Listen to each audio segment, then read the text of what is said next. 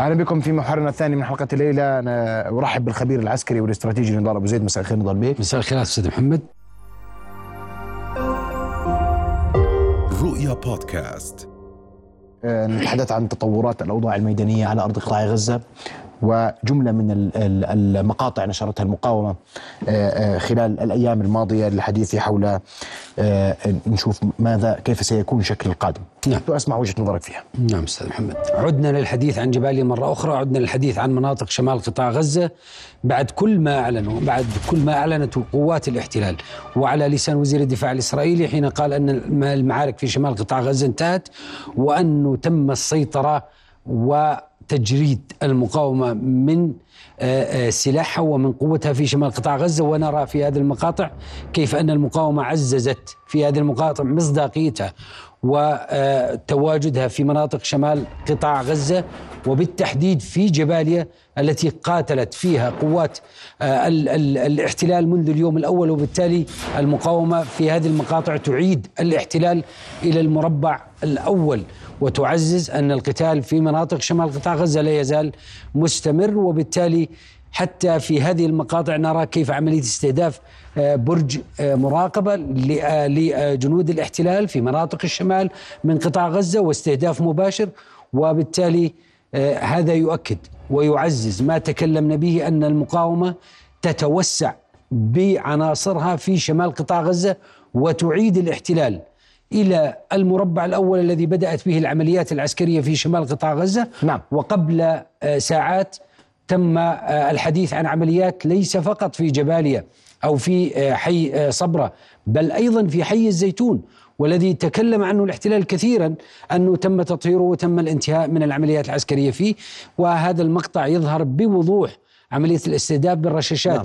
نعم. المتوسطة لأحد أبراج المراقبة من قبل آه، كتائب المجاهدين مقطع آه، آخر آه، أيضا بثته المقاومة حول ما يدور في قطاع غزة والأحداث هناك وجملة عدد عدد ال- المشاهد بات يزداد نضال بيك في الأيام الأخيرة نعم يبدو أن المقاومة تريد الضغط خاصة وإبراز صورة خاصة في مناطق شمال قطاع غزة هي تريد إبراز صورة أن المقاومة لا تزال تتوسع أن المقاومة أعادت تنظيم قواتها في شمال قطاع غزة أن المقاومة أعادت بناء آه، نفسها في شمال قطاع غزة عسكريا وهذا ما تحدثنا عنه أكثر من مرة أن لطالما المقاومة قادرة على إعادة بناء نفسها عسكريا في المناطق التي انسحبت منها قوات الاحتلال لطالما أن هذا مؤشر كبير على أن المقاومة لا تزال تتمتع بقدرة على التعاطي مع العمليات العسكرية. وبالمناسبة هي لم تقم فقط بإعادة بناء نفسها عسكريا أيضا إعادة بناء نفسها مدنيا في المناطق الشمالية من من قطاع غزة. وشاهدنا العديد من المقاطع كيف أن ال- ال- ال- ال- القطاعات المدنية أيضا تقدم خدمات آه، للمواطنين أو للعائدين آه، إلى مناطق شمال قطاع غزة. في هذا المقطع أيضا في منطقة السودانية عملية الاستهداف لآليات الهمفي الموجودة آه، في محاور القتال عملية الاستهداف للجنود والملفت أكثر أن المقاومة بدأت تستخدم عمليات القنص بكثافة. العديد من المقاطع التي تنشر عن عمليات قصف وهناك إبداع ودقة من المقاومة في استخدام آه، القنص لقوات الاحتلال أو لعناصر الاحتلال وتركز المقاومة في عمليات قنصها على ضباط الاحتلال المتواجدين في مناطق العمليات. الهاون لا يزال أيضا يظهر في مقاطع ال- المقاومة سرايا القدس بثت هذا ال- المقطع وبشكل واضح تستهدف تجمعات قوات الاحتلال تكلمنا كثيرا عن مدافع الهاون وأنا أحد أسلحة ال mortar الموجودة مع المقاومة والتي تبرع المقاومة فيها باستهداف تجمعات قوات الاحتلال ومؤخرات قوات نعم. نعم. الاحتلال كم كبير لسرايا القدس نعم يعني آه، العديد من المقاطع شاهدنا وفي لسرايا مختلف القدس. المناطق نحن نتحدث هنا آه، صحيح. منوعة شاهدنا لسرايا القدس شاهدنا الكتاب المهاج... ال- ال- ال- المجاهدين شاهدنا للقسام وهذا يعزز أن المقاومة ليست فقط القسام هي أكبر الفصائل القسام لكن المقاومة متنوعة وتمثل كافة الأطياف السياسية آه، الموجودة في وهذا ما يعزز ما تكلمنا به من نبض البلد أكثر من مرة. أن هذه ليست فقط مقاومة بل هي حركة تحرر وطني. آه، أثبتت وجودها على الأرض ولاحظ في هذا المقطع طريقة استخدام الهاون. رغم ضعف الإمكانيات هي تستخدم الهاون عدم وجود منصب عدم وجود قاعدة للهاون لكن مع ذلك يحاول المقاوم وبكفاءة عالية استخدام الهاون. لو حتى مسكوا بيده ولكن قلنا أن الهاون يحتاج إلى اتجاه ومسافة ويمكن من خلاله تحقيق إصابات في تجمعات قوات الاحتلال وتحقق الإزعاج لتجمعات الاحتلال وخاصة إذا ما أخذنا بعين الاعتبار أن الهاون لا يحتاج إلى جهد عالي في التخفية والتستر لأنه يرمي من آه، خلف مناطق أو من خلف أبنية أو من داخل آه، الأنفاق يستطيع أو تستطيع المقاومة رماية تلاحظ عملية الاتجاه بالنسبة للهاون تقريبا هي شبه آه، في في قائمة في زاوية شبه قائمة وبالتالي المسافات قريبة بين المقاومة وبين تجمعات قوات الاحتلال. قذائف الهاون تعطينا ملامح عن قرب قوات الاحتلال أيضا وتركز المشاهد على مثل هذه اللقطات. وهنا تعود قتائم القسام للإعلان عن عملياتها في آه، أرض قطاع وتل الهوى تحديدا غرب مدينه غزه. تل الهوى، نتكلم عن شمال قطاع غزة، نتكلم عن العودة، هنا أود أن أقف عند لاحظ ما يمسك المقاوم، هذه الطلقة أو الذخيرة هي ذخيرة بندقية الغول وهي ذخيرة القنص، وهذه الذخيرة بالمناسبة من عيار 14.5 والتي آه، تستخدم في بندقية الغول للقنص. وهي مؤثرة جدا ولاحظنا في أحد المقاطع كيف استطاعت المقاومة قنص أحد الضباط وهو يرتدي آه، واقية الشظايا واستطاعت هذه الذخيرة اختراق واقية الشظايا للمقاومة. وبالمناسبة إذا ما قارنا هذه البندقية بندقية الغول ببعض مناطق القنص آه، من مثال بندقية شتير النمساوية ذات الكفاءة العالية.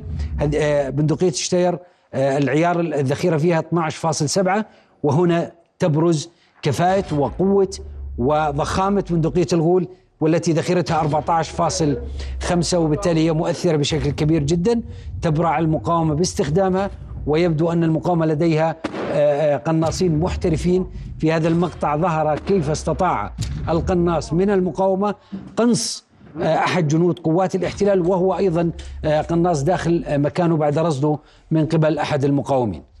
نعم. هنا أيضا لا تزال المقاومة لاحظ تراقب تستطلع وتستهدف جرافات الدي 9 للاحتلال في هذا المقطع. الجرافة تحميها دبابة المركبة واستطاع المقاوم رصد الجرافة واستهدافه مباشرة. وبالمناسبة المقاومة أعلنت يوم مساء الخميس أن عدد الآليات التي تم استهدافها بين تدمير كل وجزئي هو 1180 آلية مدرعة. وبالتالي آه، الآليات الجرافات الدي 9 وصلت إلى 85 حسب إحصائية المقاومة التي أعلنت يوم الخميس وهذه أعداد كبيرة بمعنى أن ال 1180 آه، آلية مدرعة. تقريبا إذا ما حصرنا الآليات نتكلم عن فرقتين زائد. تم استهدافهم وتدمير آلياتهم من قبل المقاومة حسب إحصائيات وإعلانات المقاومة. نعم. رأيك بالعمليات بمجملها نضال بيك؟ الشمال لا يزال آه، لا تزال المقاومة آه، تتمتع بقدرة عالية على التوسع فيه لجأ الاحتلال إلى عمليات القصف الجوي في الشمال للتعويض عن نقص القوات التي تم سحبها.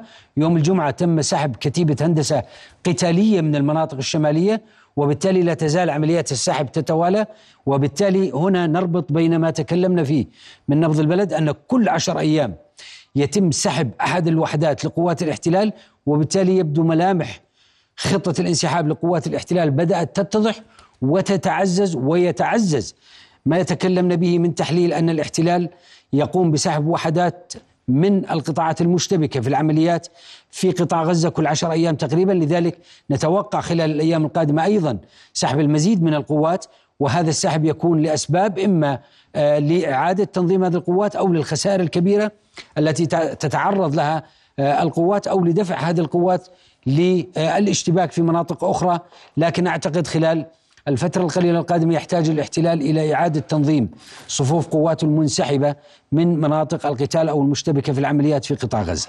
إذا ما ذهبنا إلى المنطقة الوسطى تقريبا هناك هدوء خلال 72 ساعة الماضية في العمليات في محور جحر الديك آه، المغازي انصيرات المنطقة الأكثر سخونة والأكثر اشتعالا هي خان يونس. المنطقة الغربية من خان يونس لم ينجح الاحتلال لغاية هذه الساعات لغاية اليوم بعد سبعة 58 يوم من القتال في خان يونس لم ينجح بالتوغل في خان يونس في قلب خان يونس هو لا يزال يقاتل على تخوم حي الأمل إذا ما اجتاز حي الأمل يكون دخل في بداية المناطق الغربية من خان يونس. الحديث الأكبر والأكثر والذي استحوذ على مواقع التواصل الاجتماعي وعلى وكالات الأنباء هو موضوع رفح.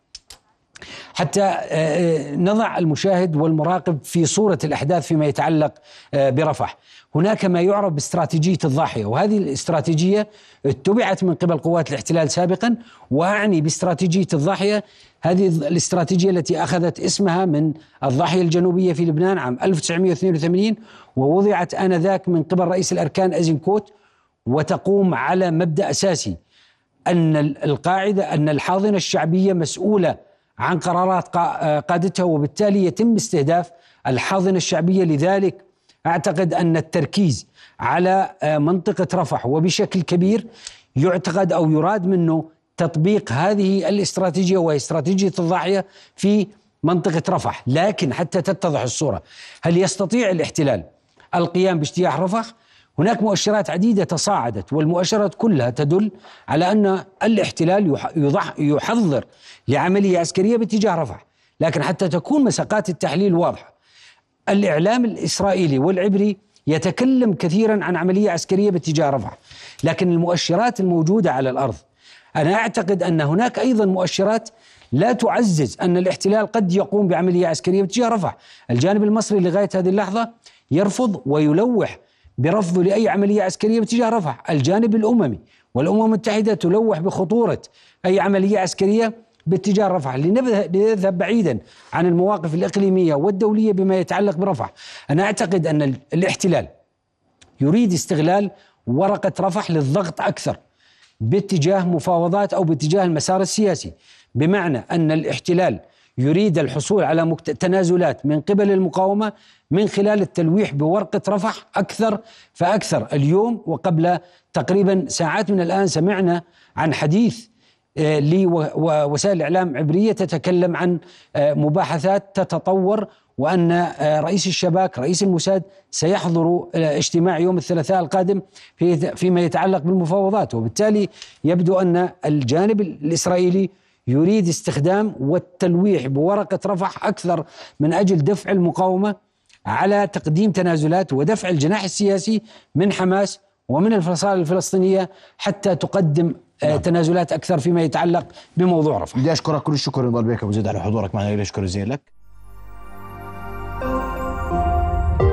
رؤيا بودكاست.